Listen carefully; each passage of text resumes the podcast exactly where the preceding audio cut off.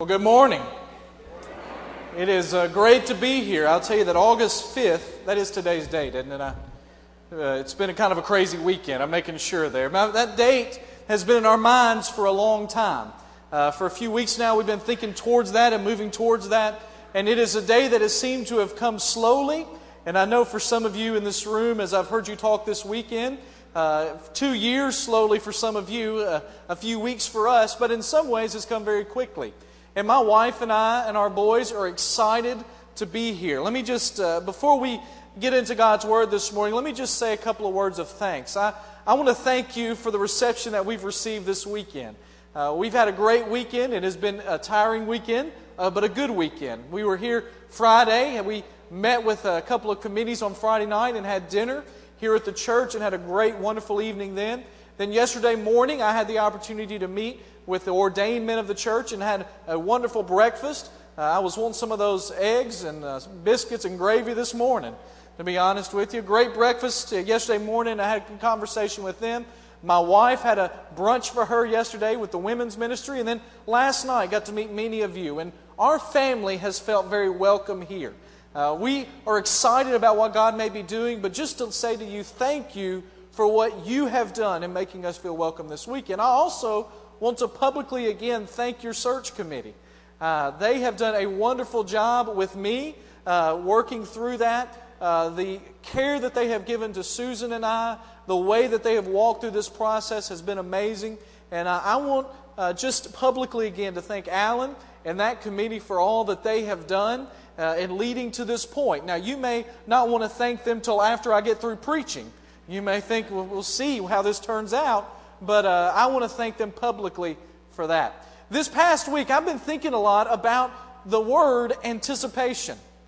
Because I can imagine that there is some anticipation in this room this morning. That there has been some anticipation for those in this room for a while now.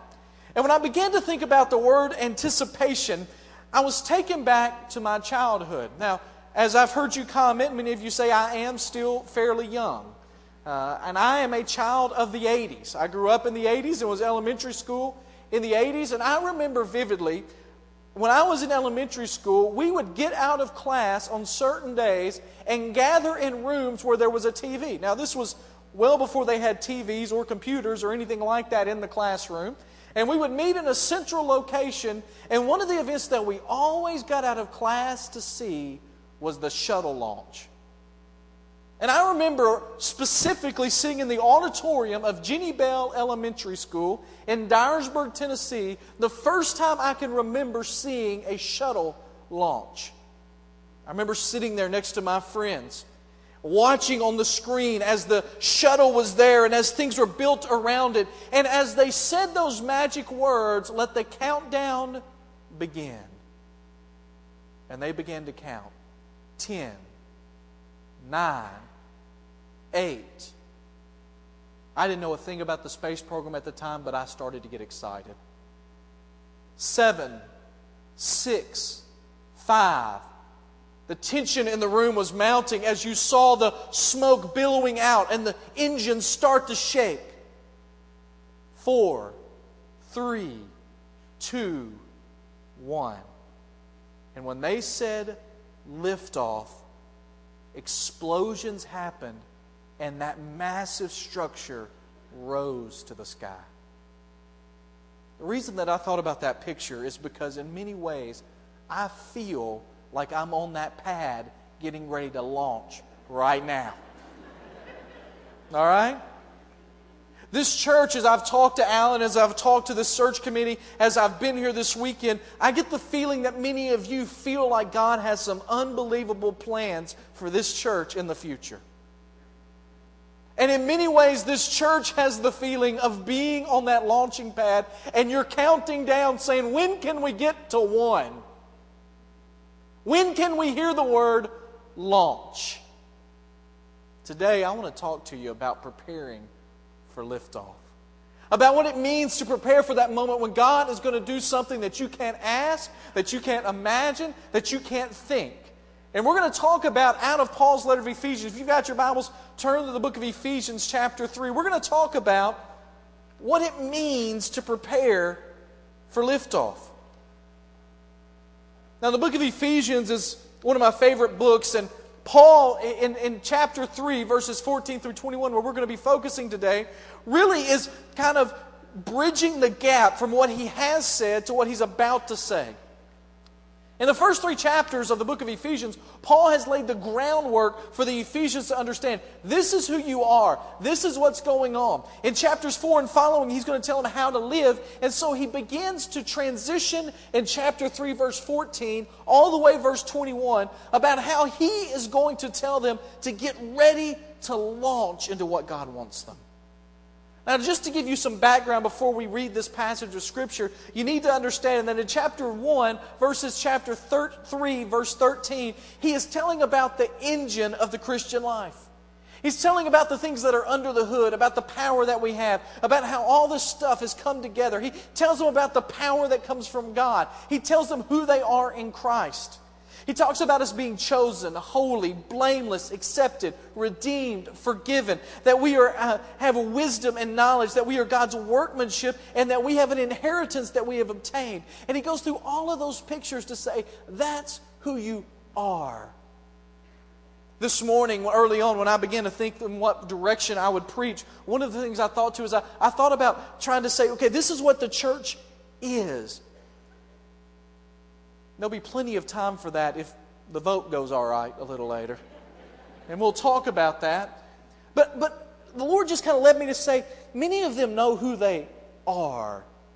And they know what they want to see happen. We just got to figure out how to transition that. And so we began to think, well, that's who we are. And Paul said, that's who you are in Christ. In chapter 4, he starts to say, here's a roadmap, here's a flight plan, here's how you're going to get there. But in these verses, he stops and says, here's how you launch, here's how you lift off. Chapter 3, starting in verse 14. I'm reading out of the New International Version. Uh, that's the version that I preach from. For this reason, I kneel before the Father from whom his whole family in heaven and on earth derives its name. I pray that out of his glorious riches he may strengthen you with power through his Spirit in your inner being, so that Christ may dwell in your hearts through faith. And I pray that you, being rooted and established in love, may have power together with all the saints to grasp how wide and how long and how deep is the love of Christ and to know this love that surpasses knowledge, that you may be filled to the measure of all the fullness of God.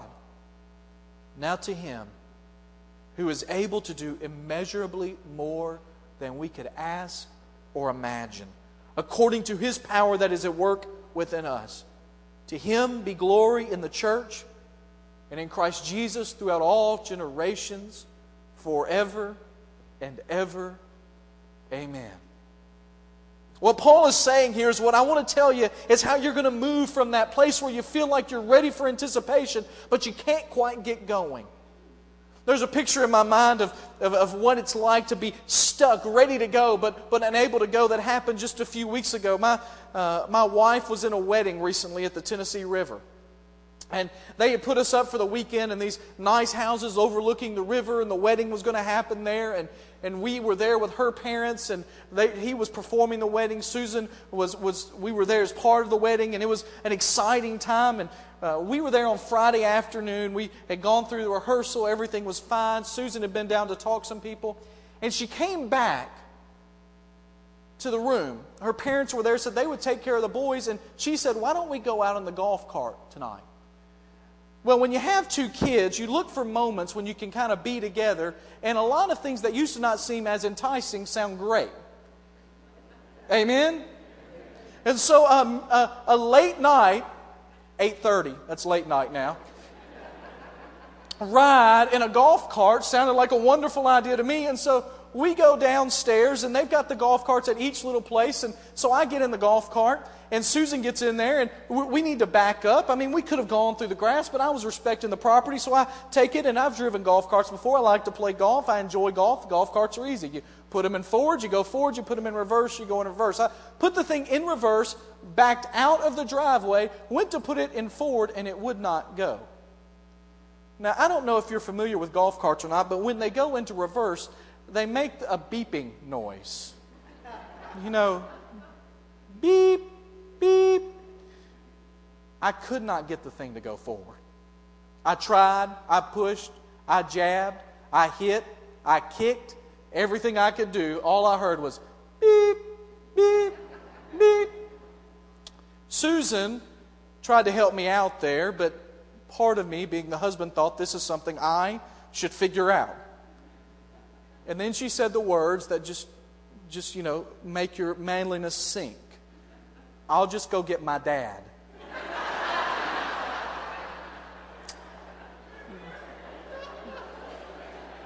I'll be real honest with you, stuck in that golf cart with it beeping loudly. I turned the key off, it still beeped. With it beeping loudly while Susan is going up the stairs to get her dad, you can believe I tried every ounce of strength I had to get that vehicle unstuck.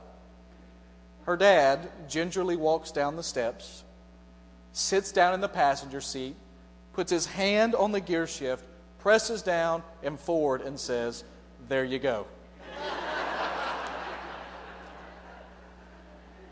My prayer for this church is that if you call me as your pastor here in just a few minutes, that we would trust God enough that we wouldn't be stuck in reverse, but that we would be willing to go forward through His strength. And what Paul says in this passage of Scripture is there are some things that you need to do if you're going to move from the anticipation stage to the reality of seeing God do amazing things. Six things, and we're going to count them down from six to one.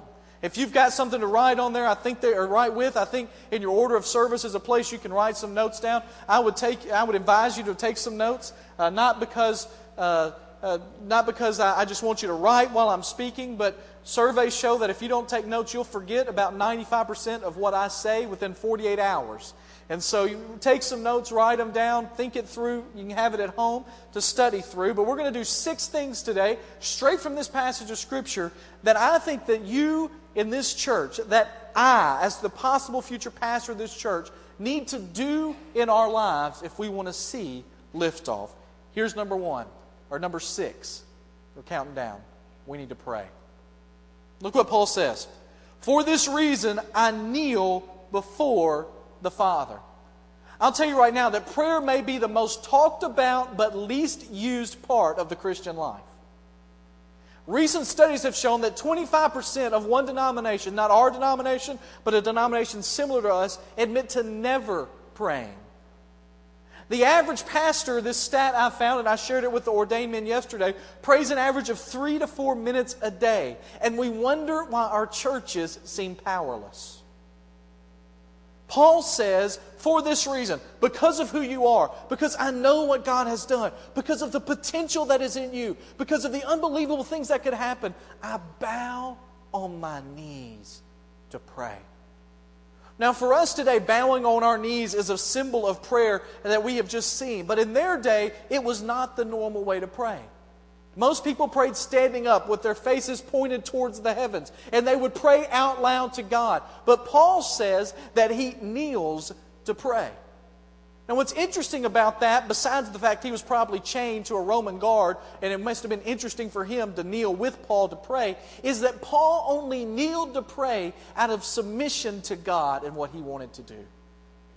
Let me tell you what prayer is really all about. You see, prayer is important in bringing your requests to God, it's important to bring your petitions, but prayer is really about getting your will aligned with God's will. And if this church is going to move forward, what is going to have to happen and what needs to happen in each individual life and in this church collectively is that this church has to be in line with God's will. And that comes through prayer. It says, I kneel before the Father. The idea there is that he, as fervently as he could, as hard as he could, was kneeling before him, praying that God would intercede and do something. That God would show up in a mighty way. That God would come in power that they wouldn't believe. That God would do something that can't be explained by normal men. My prayer for this church is that God would do something that can't be explained. My prayer is not just to to have people here at this church. My prayer is not just to, to make sure that we have a nice little place to gather or nice little services on Sunday morning. My prayer is that God would do something that people cannot explain. And that only happens through fervent, intense, purposeful prayer. Now, Paul doesn't stop with just, I pray. He then tells us the things that he was praying for. Number five on our countdown is that if we're going to see God move, we need to pray for strength. Look what he says. I pray that out of his glorious riches. Now, I'll be honest with you, I preach out of the NIV, but there are times in the NIV doesn't do a good job of translating what was originally said. And what it really ought to say there is according to his riches. Now, that doesn't seem like a big deal, but it is.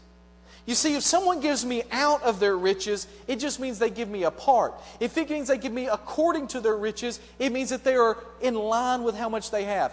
Here's an illustration. If Bill Gates suddenly decided to give me some money, and he wrote me a check for $15, he would be giving out of his riches. If, however, he decided to give me some money and wrote me a check for $1 billion, it would be according to his riches. The idea there is that God is so big and great and wonderful that we ought to pray that the strength that comes is in line with who He is, not with what we might want. We ought to pray for strength. The idea here is that we are to pray for inner strength. This is not strength for witnessing, it's not strength for evangelism, it's not strength for service. It is strength that when God begins to move in our lives and the enemy gets upset about that, that we will have the ability to stand firm in the midst of the struggle. I don't know whether you've noticed this or not, but whenever you begin, begin to really live for God, trials and tribulations come. It's not they may come, it's not they might come, it's not well they we think there's a possibility, they will come. Now, it's not just limited to times when we're really living for God. The truth is that almost all of us have trials and tribulations on a regular basis in our lives. And what God intends for us to do is to pray that we will be strengthened by His Spirit so that inside of us is this ability to stand firm. I recently got back from a trip to uh, Porto Seguro, Brazil. And in Porto Seguro, Brazil, we did some amazing ministry there with some people that are impoverished, that are hurting, and that needed Jesus. One of the ladies that wanted to go with us on this trip is a lady named Miss May Dunaway. And Miss May is in her late 70s or early 80s, and I may be making her younger than she is, but she probably wouldn't mind that. And she had never flown before, had never been out of the country, but felt God telling her she needed to go to Brazil. And so I talked to her. I said, Miss May, I want you to go. We've got a ministry you can do. I'd love for you to go. She said, I'm going. She signed up. She gave her deposit. She paid her first big check. And immediately after that, she got pneumonia. After she got pneumonia, she went to the doctor, and her blood test looked different. The doctor said, I need you to come back in two weeks. And we're going to test your blood again in two weeks. And if it's the result, I think it's going to be you're going to be sidelined, out of commission for six months to a year. Miss May came to my office and she said, Brother Lyle, you told me that when I signed up for this trip, that God would bless it, but that Satan would attack. And I'm standing here today, Brother Lyle, telling you that Satan has discouraged me in the midst of this. That afternoon, I prayed with Miss May, tears running down her face that God would strengthen her inside to face the battle that was to come. We prayed for her health, and we prayed that God would let us see while we were in Brazil the reason she was on that trip. Miss May came back two weeks later, sat in my office, tears in her eyes again, and says, I just want you to know all the tests are clear. And I said, Miss May, that is nothing but the strength of God living through you. We must pray to be strengthened. If this church begins to do things that are unexplainable by human means, the enemy will attack.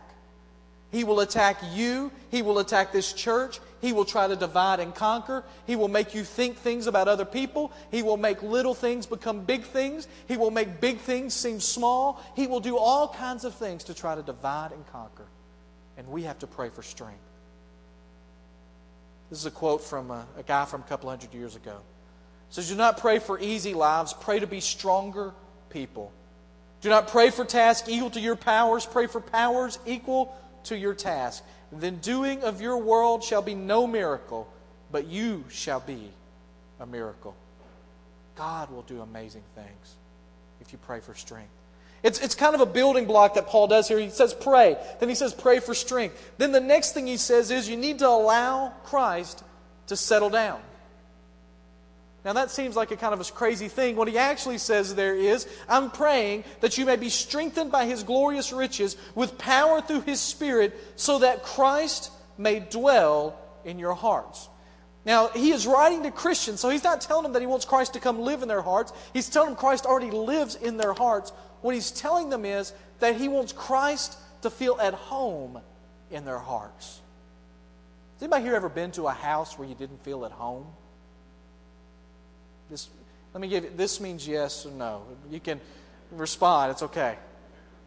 Anybody ever been in a house that didn't feel like a home? I, I remember the first time we slept in our house that we bought about two years ago. Susan and I just looked at her and said, It, it doesn't feel like home. Recently, we, knowing what God may be doing, we've been getting the house kind of ready again. We've been doing some things around the house. We've been trying not to hit walls here or to do things there. And in some ways, it feels like we're not at home anymore. You know what it means to be at home. For me, it means sitting down in my recliner with the remote and something to drink sitting there with sports on the television. I am at home. Now, for my wife, it is nothing about that. But I'm at home. Just settle down. And what it says in the scripture is that we ought to pray that Christ is able to come into our house, our body, and feel at home. There's an old book that I uh, used when I was in high school by Robert Boyd Munger called My Heart, Christ's Home, a great book. And it pictures Christ moving into your life like it's a home. And he starts in the library and he looks at the shelves and all the trash and garbage you may be filling your life with, and he says, You've got to get rid of that. And he goes into the dining room and he looks at the appetites you have and says, Maybe you need to stop eating this and start eating that. He, he moves into the living room where you have fellowship and he says, Maybe you need to make sure that you're spending time with me and not with all this other stuff. And then he moves into the workshop and says, How are you working for the Lord? And finally, he gets all the rooms cleaned out, and suddenly there is an odor in the house. You ever had one of those odors you don't know where it comes from, but it's there? And they start searching for the odor, and there's a closet on the second floor that's hidden. And in that closet, as they open up, is all kinds of rotten stuff. And Christ just kind of makes the point until your life is completely ready and cleaned out, I can't be at home here. For this church to move forward, for this church to see God do things that we can't explain, there are going to have to be lives that will be changed by Him. There will be rooms that have to be cleaned out. There will be lifestyle changes that have to happen. There will be things that you will have to rid yourself from putting into your life. And you will have to let Christ settle down in your house. And once you do that, the third thing that we see here, number three on our list, is that we need to check our foundation. Here's what he says Pray that Christ may dwell in your hearts through faith. I pray that you, being rooted and established in love, may have power together with all the saints to grasp how wide and how long and high and deep is the love of Christ, and to know this love that surpasses knowledge he uses two illustrations here. He says being rooted and grounded or established in love. There are two illustrations, two different worlds. One is an agricultural world. Mountain Ripley, where I pastor currently, it is an agricultural society. Most of the people there had families that grew up on farms. And we have had drought there, just as I understand there's been drought here. And the only plants that survive in a drought are those plants that have very deep roots. He then uses a building metaphor established or grounded. And the idea is that the foundation is sure. If you've ever seen a house go up or you've seen a building go up, it takes forever to get out of the ground, but once the foundation is laid, the framing goes pretty quickly. And what he says is that you ought to be grounded in the love of Christ. Now, he gives us some understanding that it is wide and long and high and deep. What he's really saying there is, it is so unbelievable, you can't understand it. I heard a loud little boy in a Sunday school room. I, I have a four year old and a one year old, and my four year old, Eli, loves Toy Story. I don't know if you're familiar with Toy Story or not. If you're not, have grandchildren, you will be. Have children, you will be. It's a great movie and he watches it, and there's a character in there named Buzz Lightyear. And this particular four year old one day was at Sunday school and learned about the love of God. And he came home and he told his mom, he said, Mom, you know, we learned a lot in Sunday school. What'd you learn today, son? He said, We learned about God's love. And she said, Well, how much does God love you? And he said, Like Buzz says, to infinity and beyond. And that's a good picture. It's indescribable, it's unbelievable. And our lives have to be grounded in His great love for us. And what happens is, as we begin to pray, and as we begin to pray that God will strengthen our inner man and we're standing strong in those trials, and as we begin to pray and God begins to feel at home living in our lives and dwelling in us, suddenly we begin to understand exactly how much He loves us. How wide, how deep, how long, is his love for us. What happens is immediately upon understanding God's love for us, we begin to show that love to others. If this church is going to see God do things that we can't explain, not only are we going to have to be strong from the beginning through prayer, not only are we going to have to make Christ feel at home here in this church and in our lives, but we are going to have to love God and love one another. That means looking past faults that we all know are there. It means looking past things that we know are there from the very beginning, but it's okay because we're loving each other through Christ. Listen, I have some faults. I'm not going to list them for you today. I'll tell you later after you vote. How about that? I have some faults. And there are some things in me as I am human that you will come and go, Boy, I wish he was different there. And I'll be honest with you. I'm going to meet you, I'm going to talk with you, and I'm going to go, boy, I wish he or she were different here. But true Christian love is looking past that, saying, we're working together for a true cause of Christ, and we'll stand by each other even though we're different. True love is our foundation. Here's number two. We're almost there. Don't you like these sermons? You know when we're ending, right? We're at number two. Once we begin to love, we will be filled up with the fullness of God. Look how he continues.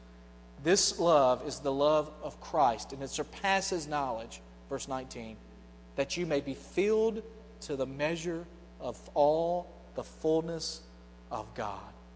Now, before we kind of move into this point, I want you to notice that in verse 16, we're filled with the Spirit. In verse 17, we are dwelled by Christ. In verse 19, we are filled up with God. And so, what he tells us here is you have no excuse for a powerless life because the Trinity, the three in one, Father, Spirit, Son, all are a part of your life. They're living through you. So, you have no excuse for not having power.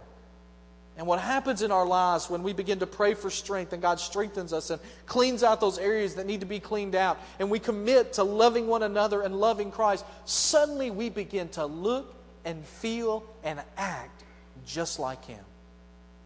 Being filled with the fullness of Christ, in some magical term, it means taking on the attributes and the nature of God. Now, I know on Sunday nights there's been a group that's been meeting in here talking about the nature of God. And there are all kinds of things about the nature of God that you could delve into. But it's just basic stuff. You become more loving. You become more compassionate. You become more merciful. You become more knowledgeable. You become more discerning. You enjoy the fruits of the Spirit love, joy, peace, patience, kindness, goodness, faithfulness, gentleness, and self control. Your life begins to look like the life life of Christ. And when you begin to live like the life of Christ, people out there will notice you're doing different things in here. And the fullness of Christ will live in you. So, what's the last thing? After you've prayed, after you've been strengthened, after you've let Christ make his home in your life, after you've checked your foundation, make sure it's on love, after you're filled up with the fullness of God, what's the last thing? And it's simply this expect miracles. My favorite verse in all of Scripture is verse 20 and 21 of Ephesians 3. Because this is what God says in there, what Paul says under the inspiration of the Holy Spirit. It says that Paul is giving a doxology, a word of praise, an ending of praise, but he does so in reminding us how powerful and wonderful our God is. He says, Now to him who is able to do immeasurably more than all. Now, I just want to tell you real quickly I don't use Greek a lot. I've had Greek, uh, but I'll tell you this that the word all in Greek means all. All right?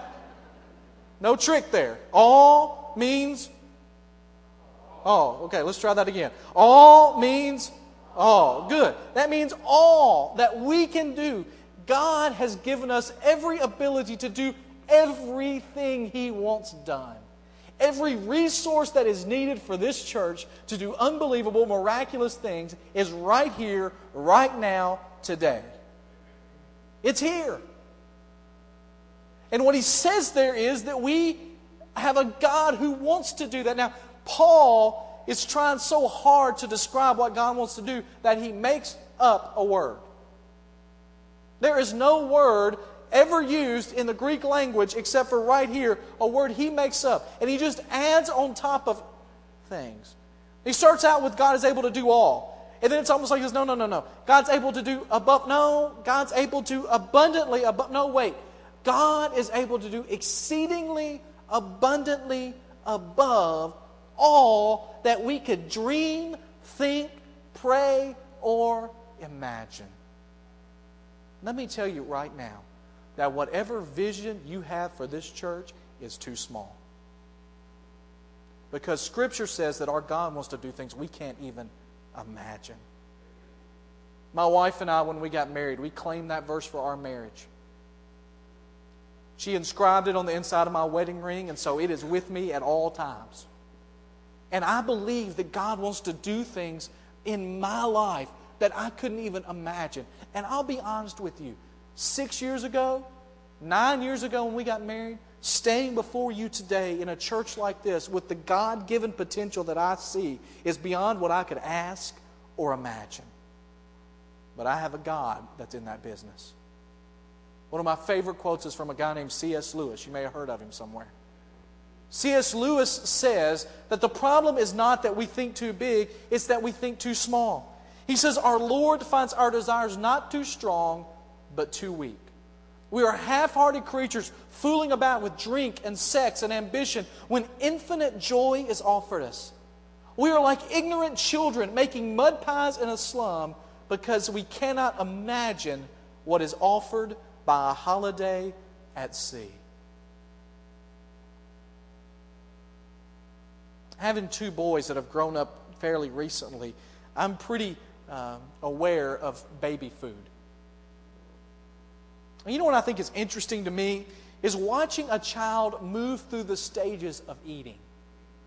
Because it's like you start out and it's just a bottle.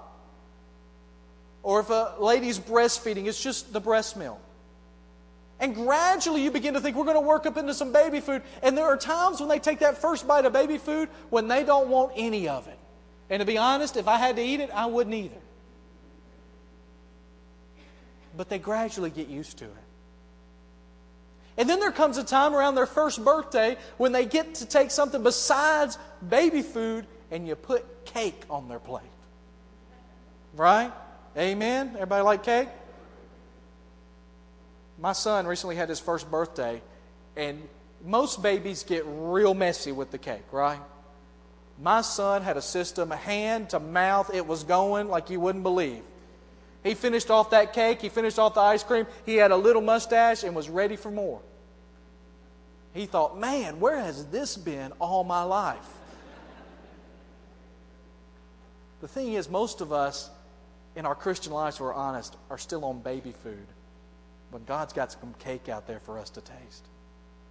And when God really begins to move in your life and do these things more than we can ask or imagine, you're going to ask, Where has this been all my life? My prayer for this church is that God would strengthen you with the spirit that comes from receiving Him as Savior that He would dwell in your lives and in this church in a very comfortable manner, that He would root out all those things that needed to be rooted out, that we would be grounded and established firmly in the love of Christ, that we would be filled with all the fullness of God, and that in the end, what we see are things that we absolutely cannot explain by any other way than God Himself showed up and did it. That's my prayer. You see, there's a real danger, and especially in an area of the country that's growing, and you can do all the right programs, and you can get the right music, and you can get a guy that can speak real well. And I'm going to tell you right now, building a crowd today is not that difficult. But I'm not here to build a crowd, I'm here to build a church. And what we're going to do, if you call me as your pastor, is we're going to seek God together and ask Him to bless everything we do. Because if we build a church, so called, of thousands of people and God's not in it, it's not worth it. And we are here not to build a crowd, we're here to build a church. I'm going to leave you with a quote from a guy that was instrumental in missions by William Carey that I think is important for this church to remember as we think about the future and in just a moment, we're going to have a time of invitation. I'm going to lead you through that. Tom and some others will be here to receive you if you want to come. William Carey once said that our goal is to expect great things from God and attempt great things for God. And what we want to see happen in this church are unbelievable, great things, more than we could ask or imagine. Would you bow with me this morning?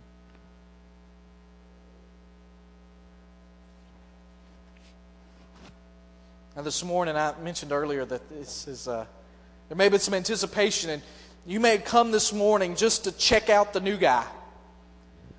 See what I look like. See um, if Alan and that committee was right. And this morning, you came fully intending just to listen to check me out. But in the midst of the sermon this morning, in the midst of opening God's Word, in the midst of the worship service, God spoke directly to your heart. Maybe this morning, what God's called you to do is to prepare yourself for whatever's going to happen in the future at this church. This morning, we are going to have a time of invitation. Marvin's going to lead us in singing. But this morning, the most important thing you can do is to settle any issue you've got with God. Maybe you're here this morning and you're not a part of this church, or you may be a member of this church, but you've never come to a place in your life when you've accepted Jesus Christ as your Savior. And this morning, during this time of invitation, you say, It is time for me to quit playing games, to quit trying to live my life on my own, to quit doing the things that are leading me down the wrong roads. And this morning is time for me to give my life to Christ. Perhaps you're here and you've been visiting for a while, or you're visiting this morning and you say, Listen, I, I've been looking for a church, I've been trying to find one, and, and I've come this morning. And I realize that God is going to do some great things here. And part of me launching into the future is me planting my life right here. And this morning, you want to come and say, This is the church. I've saved, I've accepted Christ. This is the church where I want to be a part. Maybe you're a member of the congregation here. And you're just excited about what God's going to do. And this morning, in a visible, tangible way, you want to come here to the front Make this a moment with God, an altar of God this morning, and to pray that you will be part of seeing this church do things that you can't imagine right now. Maybe this morning is a prayer of commitment to God that you will be open and willing to do whatever He asks. The Lord may lay something else on your heart. My prayer for you this morning is that whatever the Lord lays on your heart, that you'll be obedient. Heavenly Father, we come today realizing in this moment that there are so many emotions and things that are happening around us. Lord, I pray for the next few moments that we just shut all of that out.